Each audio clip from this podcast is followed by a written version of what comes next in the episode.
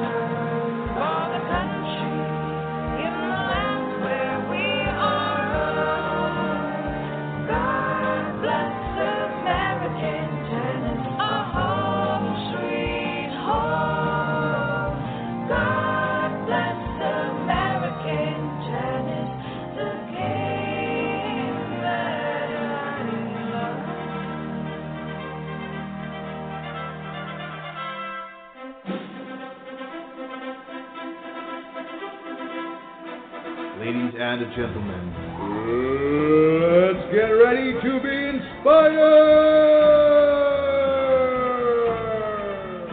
Introducing in the red corner, American Tennis. And introducing in the blue corner, your host for American Tennis, Mr. Chuck Kriese. Ladies and gentlemen, time to get in the game. And good morning, and it's another week of American tennis. Welcome back. Uh, gosh, I missed last week too, and I apologize for these weeks that I'm missing. It's just too many moving parts, folks, and everything that's going on also with this virus thing and the tennis. And are they going to have tennis? Are they going to call it off? Do you have to be, wait a minute, 78 feet apart, eight feet away? Uh, I don't know, 178 feet away? I mean, come on.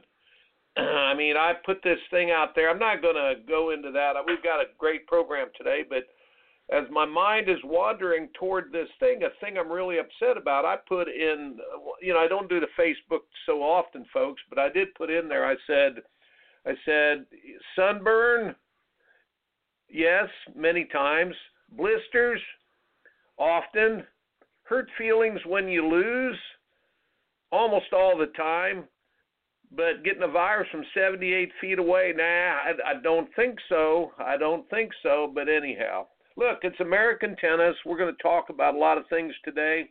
Welcome back. This is Coach Chuck Kriese. And we always say that this is the place where you stand up, speak out, say those things you want to be to say. All we ask, stay professional, address issues, not people. You could say pretty much anything you want. All that it takes for evil to prosper is for good people to do nothing, Edmund Burke said. But we try to say it and say it in the right way. And uh, but anyhow, welcome back. We've got a great program today. And first of all, before I bring Coach Andy Johnston on, I want to apologize, Coach Andy Johnston. I don't have him off of the mute button yet, but I want to apologize to him and I've done it will be eight years now that I've been doing this program. Is that unbelievable? How that has flown since July of 2012. You can go to chuckkriese.net and dig up all my programs, and uh, we've we've addressed some great things over the past eight years. But one of the one person I need to have on quite often is Coach Andy Johnston, and I'm going to bring him on air. Andy Johnston, I am so sorry that I have not brought you on before, and we're missing out. And I think it's always been that you've been too busy. You know, you've been too busy with all you do, teaching tennis, being a coach, director of football operations at Clemson University. Boy, have have you done a lot. But welcome to the program, and we're going to give a quick background about you here. Welcome, Andy. Can you hear me okay? Well, thank you. I can, can I can hear you, Chuck. You hear me? Yeah, man. You're on. You're on. We're going to have a good time of it. And uh, folks, look, I shared an office with this man for 17 years, and then but we've shared. Uh, I don't. I don't know. Uh, what do you want to say? Mental telepathy or uh, ideas and and everything. And I and I know that I could not have uh, been half the coach, half the leader, half the teacher had I not been around you, Andy Johnston. But uh, Coach Andy Johnston, folks, was on my first team at Clemson.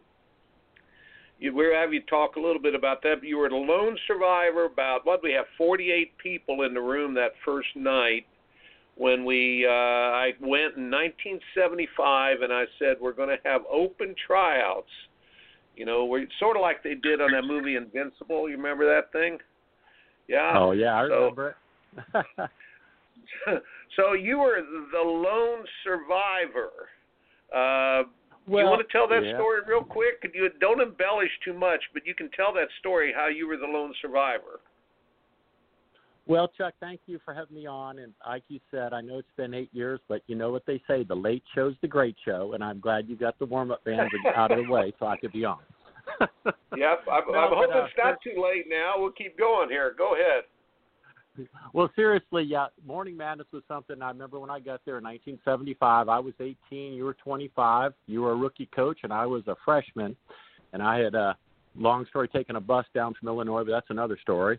But uh, you said we're going to have open tryouts, and I want to try out for the tennis team. So we all went down there, like you said, about 48 people there. And so you said, well, guys, it's too many. I'm going to try to weed it down. I want you like at 5:45 or something the next morning, and we're going to run. And I thought, well, okay, we'd run a couple of things and play some tennis. Well, three weeks later of running, what happened was the next day, 48, about 10 didn't show up because it was too early. So then you were down to 38. A couple of 440s later, a couple of guys thanked you, walked off. We got kept dwindling down like that. So after about three weeks, there were eight guys left. And then Chuck goes, "Oh, by the way, guys, we're going to have a tournament. I only keep one guy, and the winner's going to be on the team." we're looking around, going, "Wow, that was a lot of running." 440s and miles per time, and you know, kind of puking your guts out out there because it was quite brutal. If no one's been through Morning Madness, it and of course not not many people have. It's kind of a band of brothers. You kind of bleed together and you feel pain together, and it kind of makes you a family. But um, so we played a tournament, and I hacked with my little T2000 my way to win it somehow, which I was not the best player, but maybe I just was the best competitor, and uh, made the team. And without that, Chuck, my whole life would would have been totally different. I thought about how my life would have been different too if you had just if you had tanked or had said you know too tough or something and walked away. But I do remember. Do you remember who you beat in the final? Jim Center, Was wasn't it Jim Center?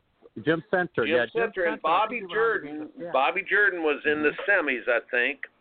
But but listen, folks, the reason I'm bringing this up after how many years ago has that been, Andy? Has that been 40?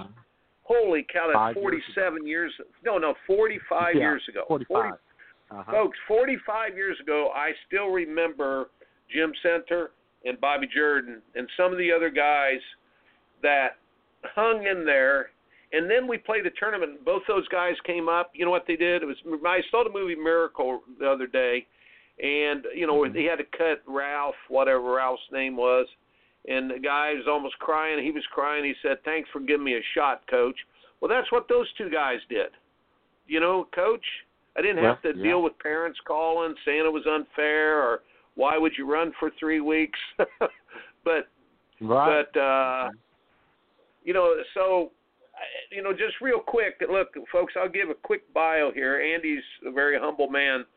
All I can tell you is every time I come to town with my team, he's the first guy I want to speak to my team. Uh, everybody, every coach on campus knows him.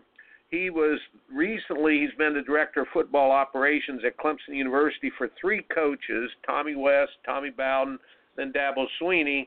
And you, uh, Andy, it was what 18? How many years did you do that a football? I did it for for 20, 20 years, Chuck. I know it's kind of sad, but I was actually in tennis at Clemson 15. I ran football for 20. So, and people still think of me as a tennis coach, which is really kind of kind of pretty cool, actually. Yeah, Yeah. and you are the only probably tennis coach in history. You were the women's tennis coach, and I was the men's tennis coach. And my, my, my, I, I mean the advantage I had and we had, the experiences we had over the years. Uh, but th- there was always passion. There was always learning. But I wanted to just say to everybody. Then Andy was a walk-on at Clemson. Then he ended up being an assistant coach for me at Clemson on our first championship team. Then he was hired at Furman, and he went over and was the women's coach. Then uh, the wisdom of Bobby Robinson at Clemson University brought him back to Clemson, and then uh, of course dynasty started. We had some great years in men's tennis, but he also had many many great years there, many All Americans. Gigi Fernandez, who most of you know, I won't go into what kind of uh, if she was in great shape or not or whatever, and her coming in as a freshman, you know, and uh, whether or not pro tennis was even on her mind. but four years later, she was one of the most sought after um, athletes ever. Or a couple of years later, she turned pro early, but she got to the finals of the NCAA, turned pro. Coach Andy Johnston did a wonderful job with her, and she is, I think, the winningest, grand, most Grand Slams of just about any woman tennis player in doubles. I think. I think she's just, uh, yeah. she's got one of the records. Yeah. yeah. So, but she's one of them. Multiple All Americans and all those things. But when the op when the opportunity uh, came up for Andy to uh, go into something else and make a little bit better living than uh, gosh Andy I'm not even talking about the 16,000 kids we have come through camps all those summer right. camps. Right. You know is, is amazing. Mm. so anyhow folks I could go on and on and on but Andy I want to this is your program today. Um, you are a you are a great coach you're a leader you're a teacher you're also a father of a very very good uh, young player that we want to talk about and give give some people some advice on.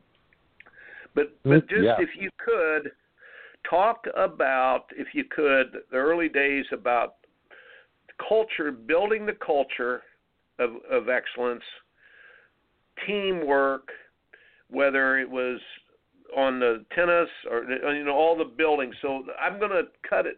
Let let you talk now.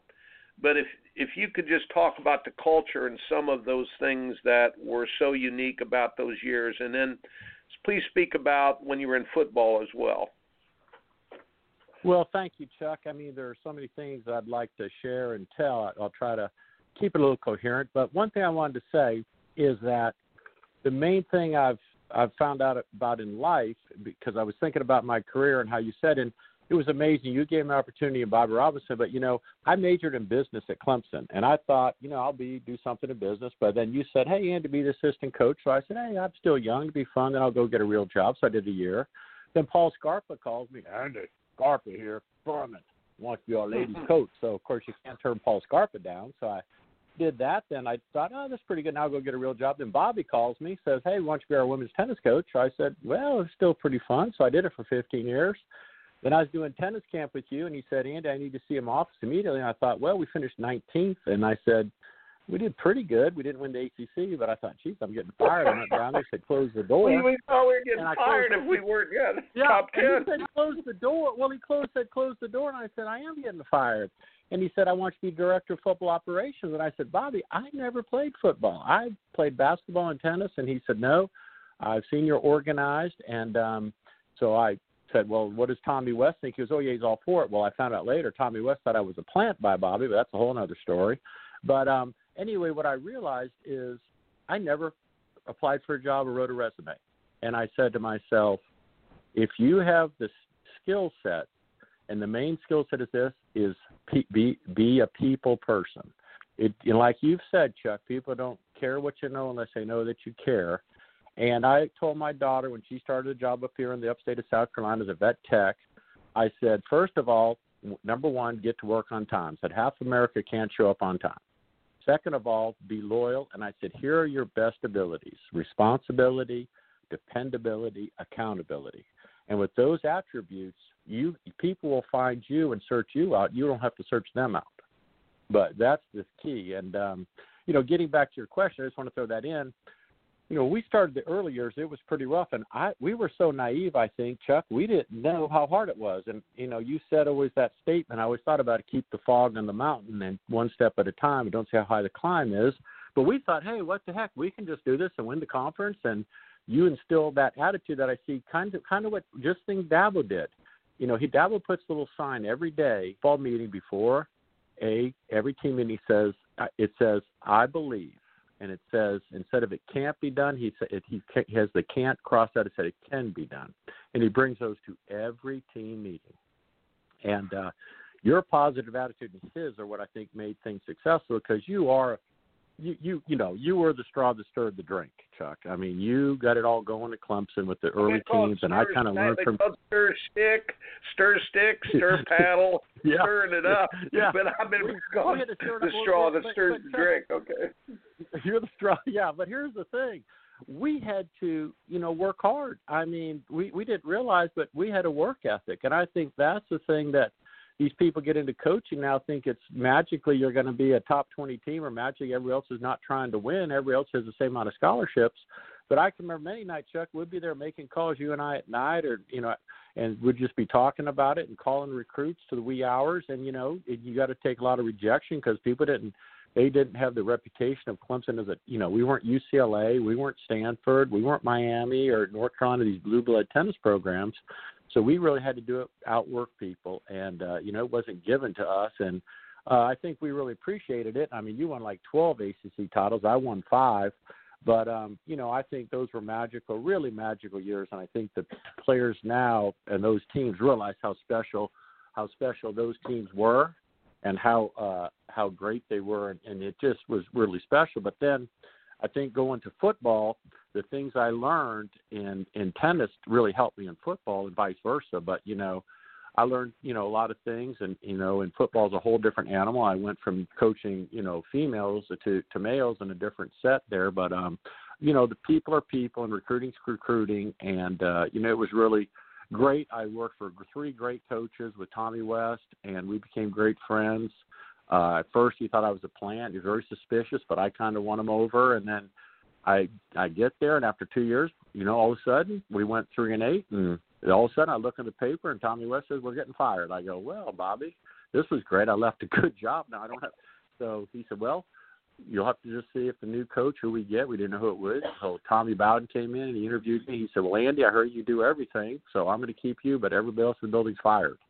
So I was like, wow, well that's interesting. So I made it through the regime there, and Tommy Bowden, uh, a strong Christian, just a great man. He and I ran every day and talked about multiple things every day, and um, he is just such a quality person. And we just couldn't quite get over the hump. It was really so frustrating, Chuck. I mean, we would do so good and lose a game to like you know Matty Ice, Matt Ryan throwing the touchdown pass against us, keep out the AC championship with some hail mary last Uh, second play. Georgia and, Tech catch, uh, Johnson made. And, you remember, you know, that was ridiculous. The last Yeah, second catch yeah. he made, and just a lot of things Right, like right. that. I remember. Go ahead. Yeah, but you know, then they came up. I didn't want to say the term. They came up with a term about losing big games at Clemson. That if I say it, Dabo would probably Uh, shoot me. So we kind of had to change. Yeah, we had to change the culture. And the thing is, Chuck, changing the culture is difficult, and you have to have a tough mentality, but you have to be have a work ethic and never lose faith, never lose hope, and never lose your dream, because it's easy to give up. You know, and that's the thing about America now. I think you see a lot of things people, and I know it's difficult times now with Corona and this and that, and there's always things that are difficult. It was difficult times in World War II when people were going off to war too, wasn't it? So there's always stuff happening, right? That's life. But um, you know, you never lost the dream, Chuck, and neither did Dabo. And Dabo kept believing that he was going to be successful and win the ACC and win a national championship, and he did. And you, you know, we got on the cusp. I mean, you had NCAA finals with Lawson Duncan. You had great team semifinals, and you know, it's just it's just magical to win a national championship. And you know, and like I said, at a school like Clemson to do as well as we did, I think was a tribute to us. And I think right now, you know, they're going to get a new women's coach here. We don't have one. Um, Nancy Harris, you know, has done a fine job, and she retired. And then you got Robbie Weiss, who, um, you know, played at Pepperdine. He's our men's coach now, and I just saw that he got the number two recruiting class signed in the nation. So he put Oh, out a big great. news blurb about. Yeah, he just put it out, Chuck, a couple of days ago. He just signed the number two class in the United States. So I have to say, you know, that's really positive. And you know, unfortunately, you know, the teams haven't had that success like uh, it, it, since um, you know you and I left. Now, Nancy had some success, and there's been spatting success in the men's and women's, but uh, you know, just not quite. And it, it's more, you know, there's more teams in the conference, and there's a lot of things. But now we have a new facility here at Clemson, a beautiful new indoor outdoor. I mean, so I think the the future is bright, and I think you know. Hopefully, you know we have a passion for it because we had blood, sweat, and tears, and mostly a lot of tears, Chuck, as you know. Um, it's like that saying said, you know, after big losses, we'd, we'd, we'd go to bed and we'd, we'd sleep like a baby. We'd get up every hour and cry and cry. So, uh, but it's, Yeah. but Yeah. it was fun, you know. And and I think here's the thing that you don't realize when you're in the midst of it, just like raising children, you're trying to survive it, but you don't realize the beauty is the process. And the process is this. And actually, I was just talking to my wife Karen this morning. Me and I use her sayings all the time. I I said this. I said, you know, it, it, it's the process. The main thing is building building people, and that's what that's why Dad has been successful. His is a, is about building quality young men. If you look, we don't have a lot of Clemson football players in the papers. You see a lot of programs getting in trouble with players doing not good things, but we have built a culture of accountability. And you know, uh, we say this in football. It's the same as parenting. Coaching is. I told Karen this is like parenting. You either coach it or you allow it to happen. And that's what you have to remember. You coach it or you allow it to happen. And uh, so we, you know, with football, you know, he changed the culture and got it going and has the people. And that's what I try to do in tennis. I try to get people and, and I mean, let's face it, in tennis, we're hitting a ball with a stick over a net. Now that's it. But what the people learn from the sport, it, you can't buy. It's invaluable. Just like football, the lessons you learn in athletics are lessons that help you be successful in life. No matter if you play tennis recreationally or league tennis, you learn about yourself. You learn about handle defeat and and victory, which are both tough. Uh, and you learn, you know, about yourself, and and it ex- it doesn't it doesn't ex- you know make character. Sometimes it reveals your character, and sometimes that's not a good thing in people. But um, you know, that's what I've tried to do with my son, and um, like you have told me, Chuck, and and I, my son is blessed, and God is really blessed with athletic ability, and uh, but uh, he's a, he's a stallion, and you said this to me. I'll never forget it. With a stallion, you don't want to break their will. Just get put aside on them and direct and, and, and, and work on their direction. And I always remember that because You stallion, mold the will, but you never break the spirit. You know, is and that's That a. James That Dobson was it. quote from Focus on the Uh-huh. Family years ago. Uh, there's a quote from the Strong Will. I didn't make that up. The Strong Willed Child was the name of the book. James Dobson. Oh, you, I but he thought said you made that up, mold- Chuck. That was Dobson. Huh? Oh no, I, I didn't take credit for that one. I don't think, but you mold the Uh-huh. will, but never break the spirit. You know that's a Okay. fine, fine line. You know, you keep the direction, but you don't break the spirit of that stallion. You know, and that's what a lot Right, of people right. do. You break them down, and I want to talk about Noah. uh, I- I'm sorry, but your your son here in a minute or two. But I, I wanted to just talk about you too. Look, you've hit on a few things that are really, really big. You know about not quitting, staying the course, keeping fog on top of the mountain until a person's too high up to turn back, building the culture. Mhm. But you stayed the course. That's that's the biggest thing. But you were your father was in the Air Force. He was a colonel Air Force. So you were raised some in Mascoutah, Illinois, and then some in South Carolina, down in Summerville, South Carolina. But your father basically put you on a bus. Well, you were a multi-sport athlete too. You were a basketball, high school basketball player, and you. Uh, I still have stitches, by the way, in my face from the time you elbowed me. That we were playing one-on-one for lunch, but I the scar. I'm glad it it makes me look a little tougher. But you gave me that good elbow. I was trying to steal the ball from you, and you you turned around and ripped my head open with your elbow. But anyhow, you're a multiple sport athlete. You're a multiple sport athlete. But talk just a bit about somewhere along the line you got this culture, or you were, you became, you learned to not quit things. Somewhere along the line, can you talk about just your upbringing briefly? Well, I think you're right, Chuck. I mean, my father started off and we had four children, and you know, when you're starting off as a lieutenant captain, you don't have much money, and um, I didn't really. My dad, I started playing basketball because you know it's cheap. You just go and you you grab a ball and grab some people, and I was tall and I loved basketball. I didn't start playing tennis till I was 15, so it's really never too late. And uh, you know, when I, obviously when I got to Clemson, I was quite raw, but and my dad never uh want you know he we didn't have the money i didn't blame him for like tennis lessons but we had a gentleman named jim boswell in summerville south carolina and he was such a great man that i became like a human ball machine when he taught people lessons i would listen to him and then i would kind of self taught myself but um the work ethic. My dad was a colonel, and there was he was no nonsense. I mean, he was old school, tough guy. Was in Korea, you know, and he fought in Korea and Vietnam. So he became the base commander at Charleston Air Force Base. So uh, you know, he had a lot of responsibility and you know flew C-130s and C-5A Galaxies. So um, but he would just put discipline in us. I mean, you get up, you made your bed. You you know, when we'd go on vacation, he said we'd get up at oh five hundred, so it's five in the morning. I said, Is this really a vacation? You know, and everyone had their jobs and, and you was no like talking back or I don't want to do it or when he said the first time, he didn't ask you three times to make your bed or come on or get your shoes. It was one time if you didn't do it, there was consequences, which you know, I thought it was, you know, it was great discipline back then, and I don't, you know, nowadays if you know, if you, you spank your kids, you may call DSS on. Sounds like know, great Santini uh, a little bit there. yeah, it's like a great Santini, but you know, I learned that, you know, and, and coming to Clemson, you know, I never thought anything about it. My dad was on a trip, my mother was there with two dot, two, my, my two sisters, and um they said, "Well, Andy, we you can't take it," so I had a 21-hour bus ride. I took a green duffel bag came to Clemson 21 hours, got off, had to go into a convenience store, which I later worked at because I needed money. And um, while I was in Clemson, and uh, said, "Which way's Clemson?" They laughed that way, and I figured out how to get my housing, how to do this. And I think those type of things make you stronger because nobody just leads you by the hand and spoons feed you. You know, they don't take care of everything for you.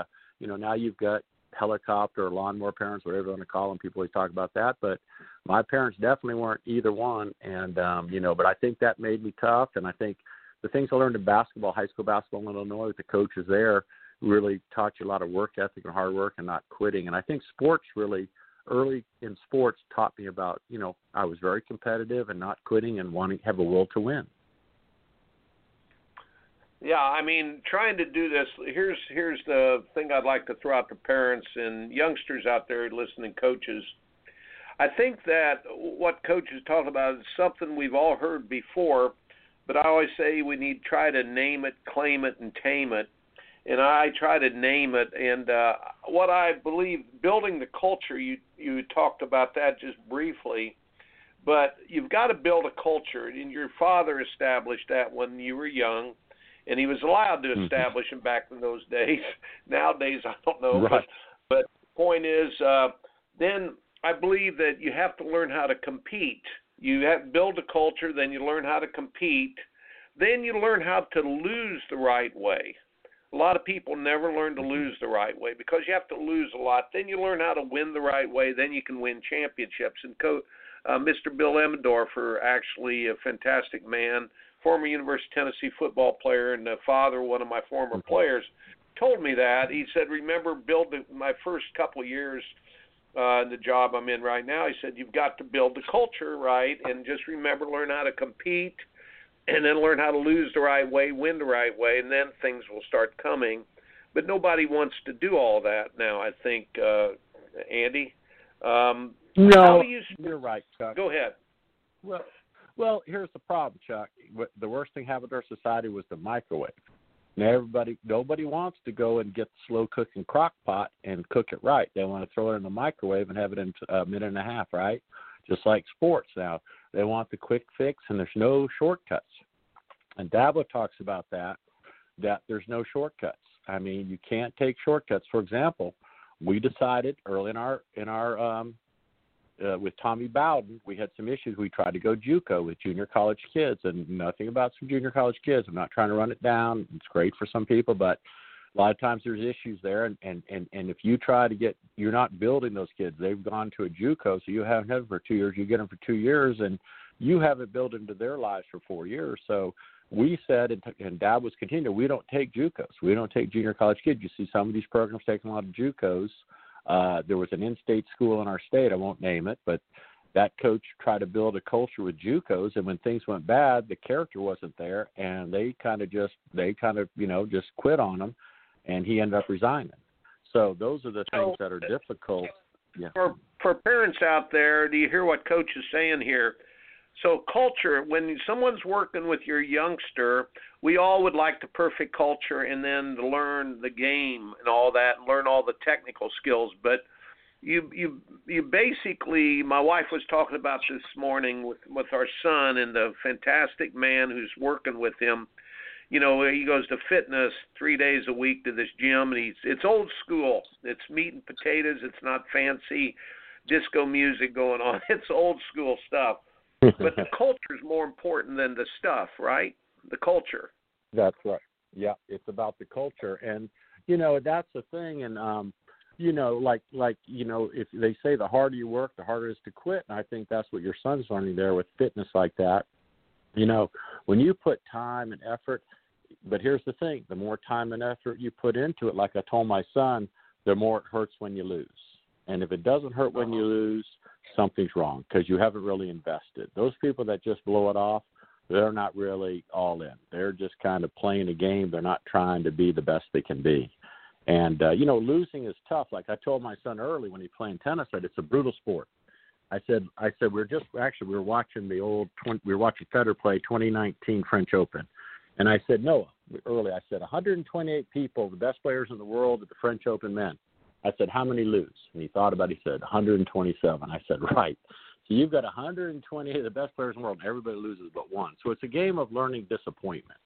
And I think that teaches you how to overcome things in life when you lose a job, or, for example, I lost a daughter. It taught, teaches you how to overcome those tragedies in your life. And, you know, you can either cry about it, you know, do drugs, alcohol, turn to something negative, or you can, you know, look at like I'm a Christian, I and I look to you know faith in God, or you know, and then it, but it teaches you how to handle tough adversity and pain and move on. It's like Albert Einstein said. He said the secret to life is like riding a bicycle. To keep your balance, you have to keep moving forward. So that's Oh, what I think. To keep your balance, I'm writing keep down notes forward. here. Hey, uh, Andy, I'd like to say something very quickly about you know I always I'm into naming it, claiming it, taming it. Uh, you know this new generation. A lot of times they name it, rearrange it, and then they blame it. Parents do that for their kids too. You know, you like that one, but the name like it, that. claim That's it, pretty it. You know, the modern generation names it, then they Name it, rearrange rearrange it, blame it. Yeah. then then they blame Yeah. it. You know, and instead of naming it, claiming it, then taming it. But let's talk about hurting to lose. So I, I've got to Mhm. throw this in, and I, I want to come back and, and talk more about, um, you know, what we were on. But it hurts to lose. So what happens the first time kids really give all and then they lose? The pain is great. So most of the time, if they don't understand to go back to the pain, what they do is you know, that, well, first of all, parents will say, "Oh, just have fun, honey. Just have fun. It doesn't matter. It doesn't Right. matter." Well, that's the worst thing I think parents could say when a child's hurting. I'd say seven, eight, nine, ten, until the kids really start saying, "Woo, this stings when you lose." Well, the point is, Right. what you have to do is teach the teach the youngsters that if you lose and you don't care, it hurts too. But when you heal, Right. it's sort of like a illness, the coronavirus. It stays with you long, long Mhm. time, and you you you don't ever get rid of it. But if you take all of the pain on and you try as hard as you can, and you lose, it hurts like crazy. Mhm. But it's like a broken bone.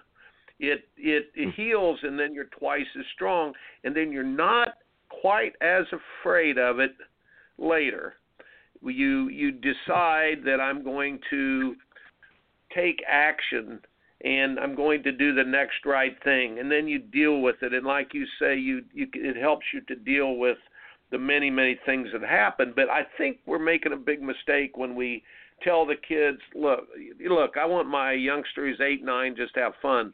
But the quick question when he was when he was about ten and a half my son he was playing baseball and they they Mhm. Andy they were ahead eleven to one going into I think the last they had an inning and a half to go. Well, the tip pitcher Right. got tight, couldn't throw a strike, get three on, then Kev started walking. Then he put another pitcher in. Well, this kid comes in, he's ten year old, he's panicking now. He can't. He's hitting the backstop, so he walks three more. So you see this coming.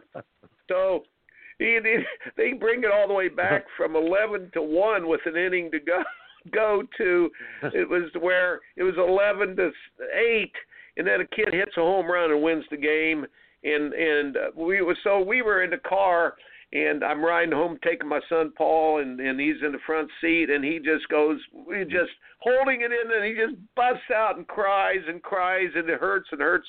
Well, here's the point. I said I stopped the car and I said, "Son, I said you got to tell me right now. Would you rather have this pain like this and give everything or would you rather quit baseball?" He goes, No, I got to play baseball. I got to play. I said, Son, you will get stronger from this. You'll get past it, but don't you dare mm-hmm. pull back and only give half half of your heart next time. You have to give your heart again Yeah. and again and again and again. And that's the thing you've got to keep going back to the fire. And that, he had recently had one where he pitched pretty poorly, and I said, "Well, would you rather have a chance? Would you rather pitch poorly or not pitch anymore?" He goes, "No, I'll take the poor," and and that's where you have to go to. So I think this is a big, big thing to tell parents. But but talk talk Mhm. about that just briefly. Um, you coach football. You were in there a devastating loss to a Boston, Oh. a devastating Mhm. loss to uh Georgia Tech. I remember that game. Devastating losses where you're almost over the hump, almost over the hump. Talk about that briefly. Some of the lessons there and what what to do when kids are hurting that bad.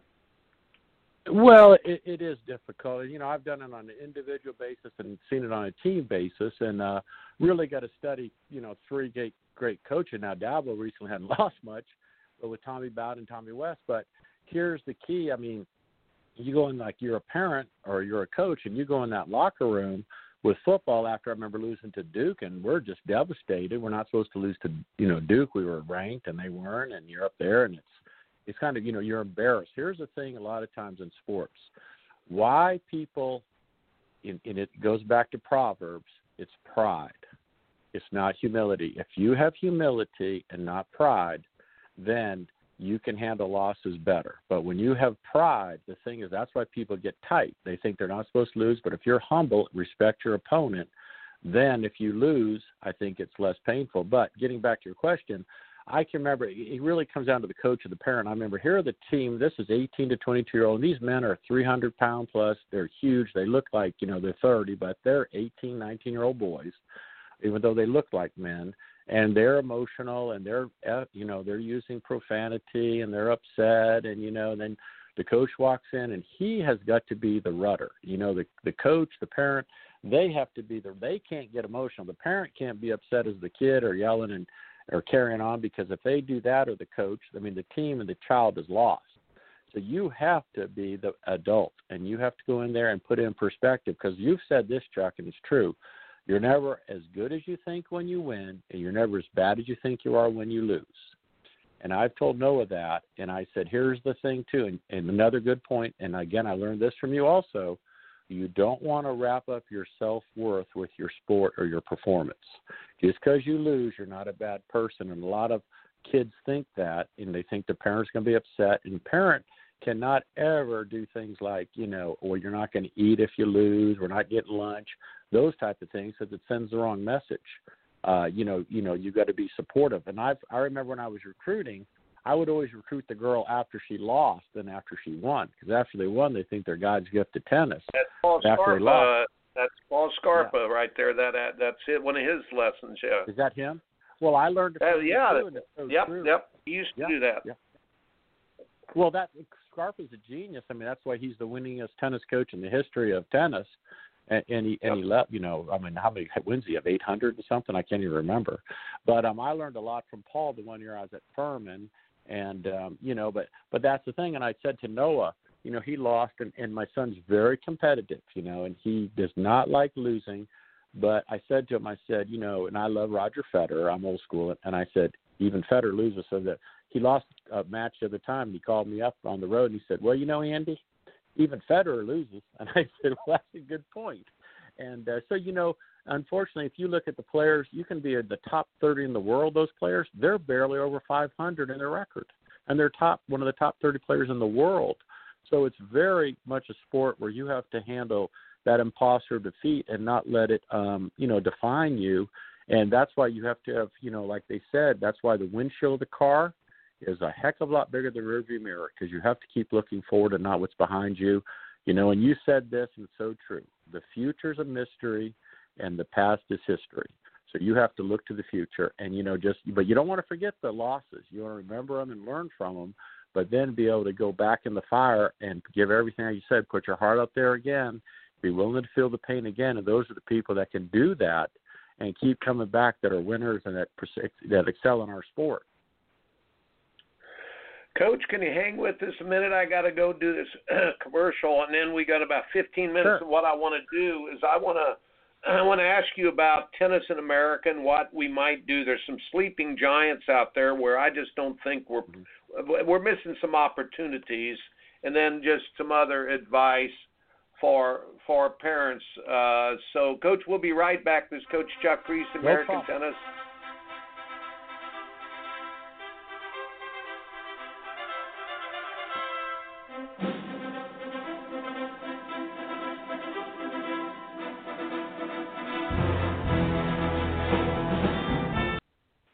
This is Coach Chuck Kriese, and I'm very proud to say that my book, Coaching Tennis, is one of the best selling instructional books out there, and it's still on the market. After 20 years, there have been over 35,000 sold. Folks, if you want your youngster to learn tennis or if you want to learn some good motivational programs, get my book, Coaching Tennis. You can get it at Amazon or look at my website at chuckkriese.net. There's much more there than just how to hit a tennis ball, and your youngster is going to learn a lot more than just hitting a tennis ball as well. Coach Chuck Kriese's Coaching Tennis.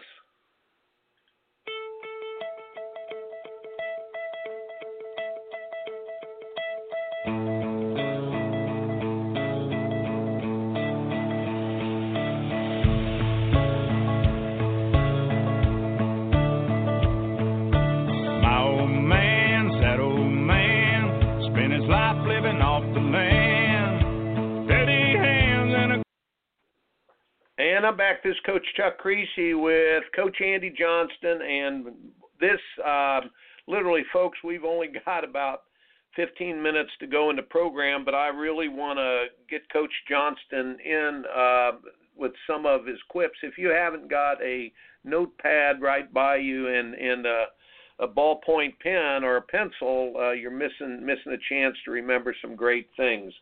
Because Coach Andy Johnston, you've always dropped diamonds out of your pocket, but you've never ever tried to cash in on them. One of the things that um, the humility that you've walked as a strong Christian man and as a man of principle, but a, but a man that has been a great example to not just me, but to so many uh, young people and and how that it can be done. And uh, probably Dabo, uh, he rubbed off on you, but I'm sure you rubbed off on him a lot, you know, as well.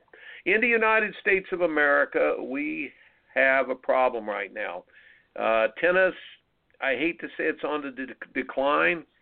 Uh, we address issues, not people. I don't try to talk about people, but I do blast USTA sometimes because I don't believe they do bottom up management. I believe they do top down management.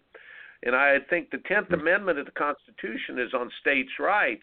We have to have bottom up government. You cannot rule a country or a tennis tennis in a country or tennis uh, federation top down management at all. It kills all motivation.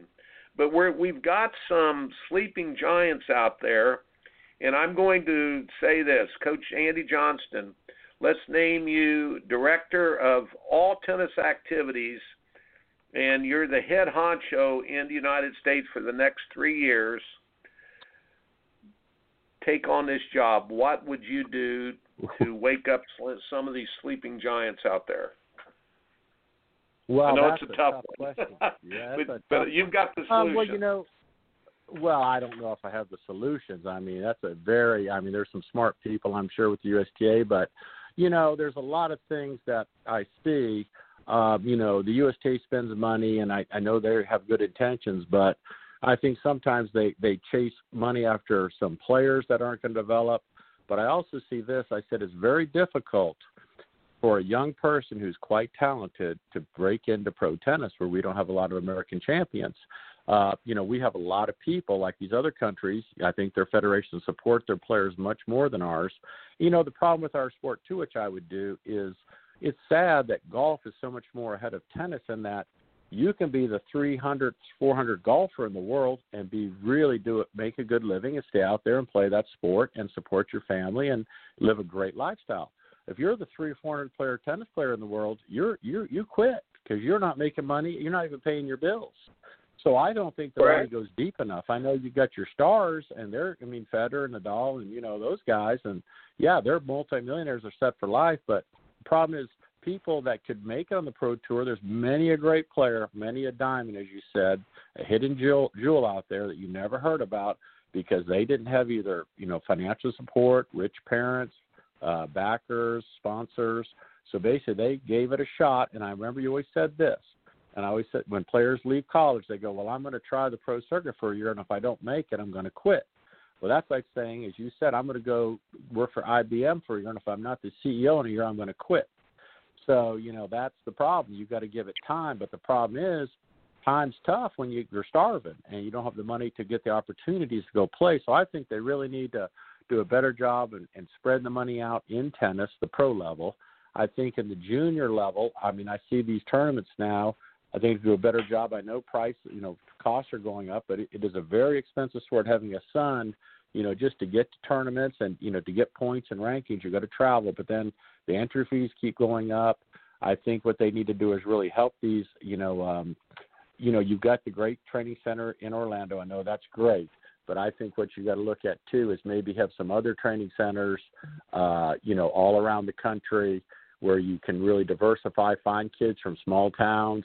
Like my son's in Little Anderson, South Carolina, uh, and you know he's he's not in Atlanta, but you know he just won the 12 and other Southern you know championships. But uh, you know really help you identify those kids because those are the kids that you know I think can can really make it. You just got to, but you got to you know find them. I think you have more regional coaching where they can really don't have to travel to Orlando. I mean, um, Noah was invited invited down to Orlando to train before the uh, COVID, but you know, we obviously it's been cha- canceled. But uh, I think that would really help and really get those kids some exposure. But it really gets the money, and I know the U.S. Open makes tons of money for the USTA. I know the people in the high end of the USTA are get, make, having a great lifestyle and probably make pretty good money. I don't know, but it seems they have pretty good parties up there.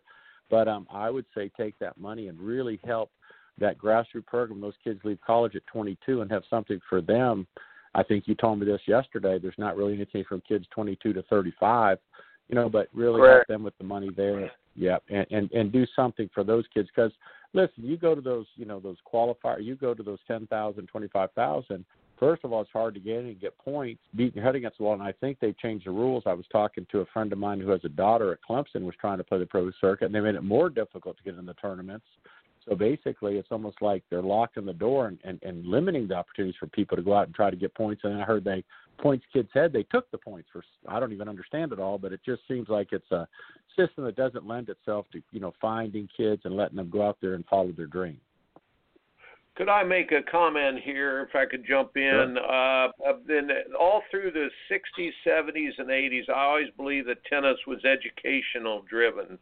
In other words, bottom mm-hmm. up. If you got good at your local park, then you could be good in your city, then you could be good in your state, then you could be good in your region, and then you'd got to go to one of about five choice tournaments, and then you knew who the best people were, and you'd earned your way up we became market marketeer. I always blame the marketeers somewhere along the Mm-hmm. line when you know they whether it was when uh Agassi started selling all those rebel commercials, you know, and that uh, whether you know when he's throwing his shirt to the crowd. And didn't you? I loved his right. second half of his career. That first half surely didn't appeal to me. He was a great champion, but you know those Mm-hmm. earlier professionals, they weren't just trying to market themselves. Um, there's a great great book out there, Rod Laver's autobiography. Everybody it, it should read that Rod Laver's autobiography. It's by Triumph Books, but I couldn't put it down. Mhm. I read it in two and a half days recently, but it shows the contrast between the old school athlete that was the love of the sport. They honored the sport. They honored what they did. They honored, uh, respected other people, and then somewhere along the line we put the marketing people in to tennis. Well, once you did that, it was driven by the top end. And then people say, well, we need heroes. We need heroes. Well, heroes start out as zeros, don't they? I mean, heroes Yeah, start yeah. out with nothing. Heroes come on. Uh, Stan Right. Smith didn't play tennis till he was 15 years old. Heroes come out of the woodwork like a Tennys Sandgren who sweated out on the the challenger circuit and the the future circuit circuit for years. I remember seeing he and his brother and his mother over in Europe in 2009 and they were sweating it out on the ITF circuits and then he went to Tennessee but he stayed out there. He stayed out there and he's from Gallatin, Tennessee. And uh Mhm. but guess what? He had match points on Roger Federer re- last year and I think he's solidly in there, but he that's heroic stuff. It's not somebody that Yep. was marketed all the way up. And whether you remember the how we used to market the Anna Kournikova and the and see, but the marketeers got ahead a hold of it and they tried to market and whenever you market things, you know, uh you know, Tang, the astronauts drink Tang. You know, I always use that as an example for something bad, but that's really not being market driven, but being driven, education driven. Small town tennis Right. USA. Your son is from Anderson, South Carolina, small town, and he's going to get darn good. But it's through the talk about uh, in in your son. You he plays lots of sports though. You played lots of sports, and then talk about how you have sort of brought him along and kept things in perspective with with him. Well, here's what I said to Noah, and and I work with them all the time because listen, if you've got a young man or a young daughter and they're 12, you need to work with them when they're 10 or 12, and you need to teach them lessons about life and about the sport. When Noah was uh, like nine years old or eight, he went to a local tournament here, and he he beat this boy 0 and 0, and he comes off the court. The boy was like three years older than him. He was probably, you know, a, maybe he was a 12 and 0, Noah was nine, and and and um, he came off, and we were about four feet from the uh, his parents of the boy right at the fence, and Noah said, "I just beat the heck out of that boy." Well, I took Noah aside and I said, "He doesn't know the word humility at nine. I said, "Noah, if you would have just lost 0 and 0, how would you have felt?" He said, "I've been really sad, and I would I'd have been really really just sad." I said, "Well, that boy's sad, and you just said you did 0 0 really made him feel worse." So I had Noah go over there and apologize to the boy and his parents. And I think, and I told Noah this. I said, I don't care if you play tennis. I want you to do something, but I, I'd rather you be a good person first, and you know, than a good tennis player. And I said, I'd want you to be an honorable man. And you know, this sport of tennis was started in England by kings and was a sport of nobility and honor. And you know, if you see the sometimes junior tennis now with the gamesmanship, the cheating going on, I mean, we've lost that, and that's something that you know you have to look at the parents. That's your job and you know what's right and wrong, and the kids know what's right and wrong, and the coaches that coach these kids know what's right and wrong. But the kids, they're going to do what they can get away with, and it's your responsibility to say, hey, that's not right. You know, you're making calls, or you're doing this, or you're acting up, or you're playing games with your opponent, and you're not respecting your opponent, and you're not showing humility and honor to your opponent.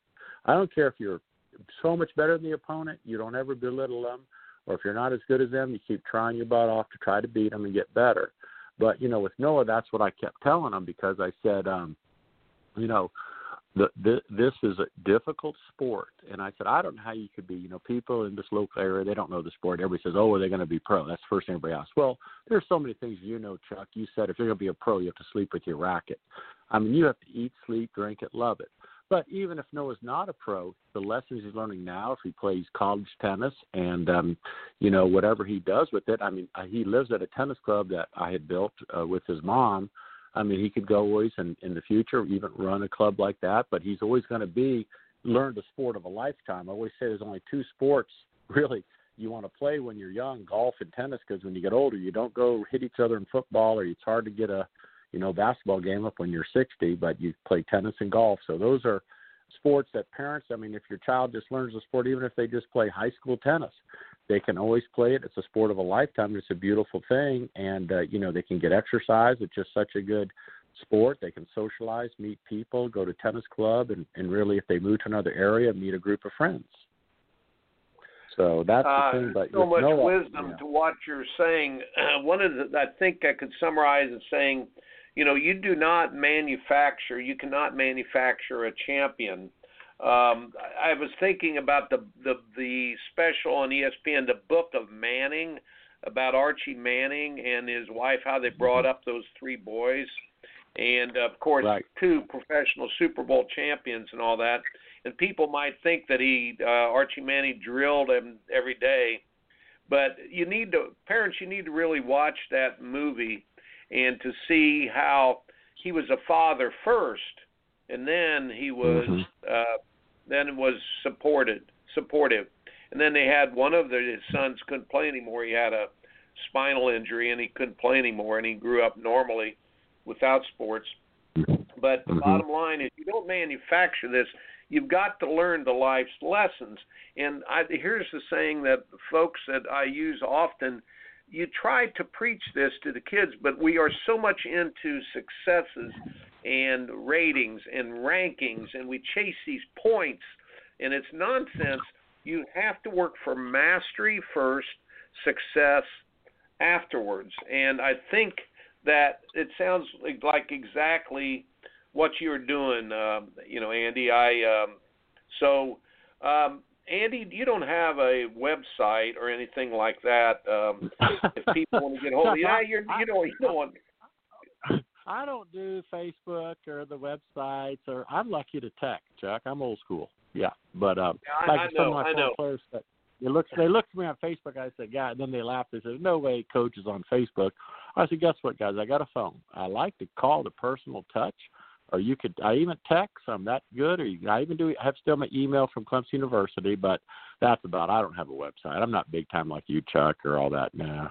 Uh, hey, listen, man, it's it's uh, we've got to get it right. After sixty, you've got to pour everything back out into other people, or you.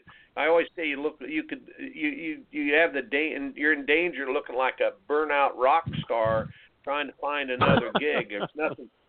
There's, there's nothing more sad, more sad than to see that person trying to chase down stuff after a certain age. We have a duty, and all of us, parents and everything, we have duties to pour into our youngsters those things that um, you know sports are supposed to teach them, and uh, you know the the Mhm. fame and all that blows away very very quickly. We've got about two minutes left, you know, uh, Coach Andy, and um, could you tell us a few of your very best or memorable? I've got one right here in the office.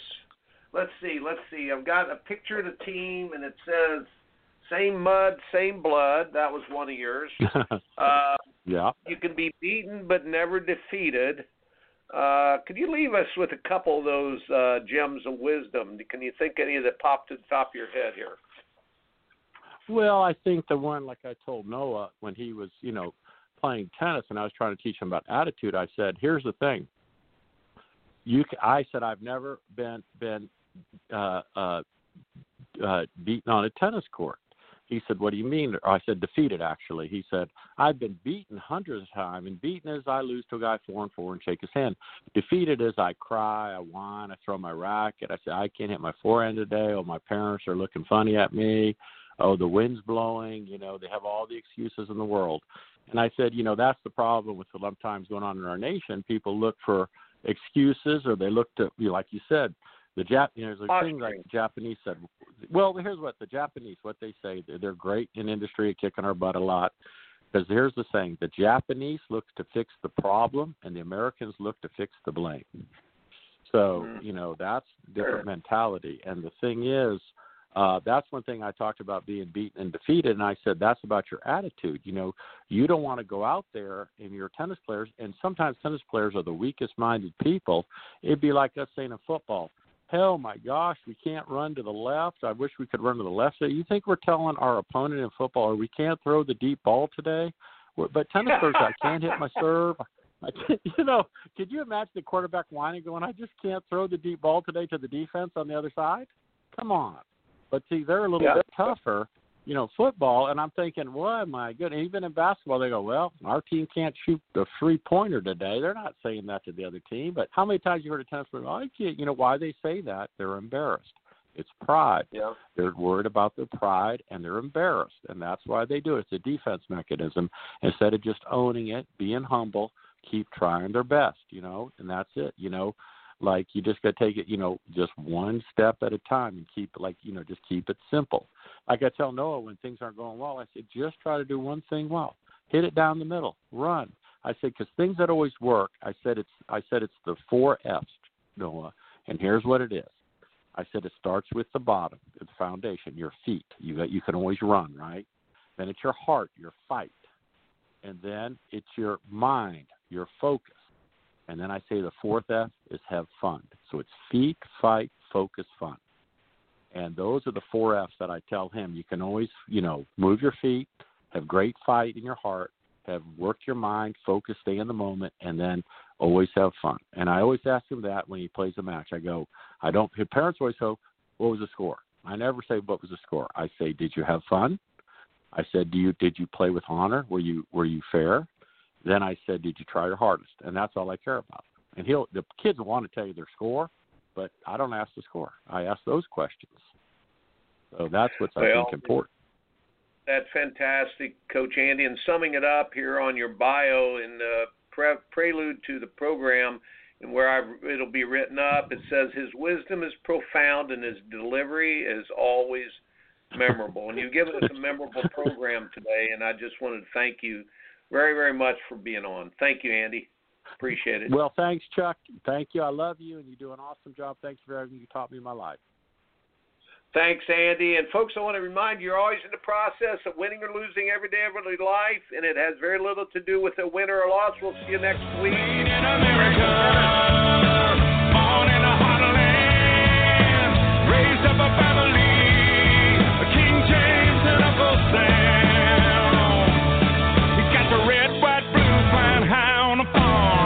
Semper Fi's tattooed on his Samsung. Spend a little more in the store for a tag in the back that says USA. Won't buy nothing that he can't fix. With WD-40 and a Craftsman wrench, he ain't president. He's just made in America.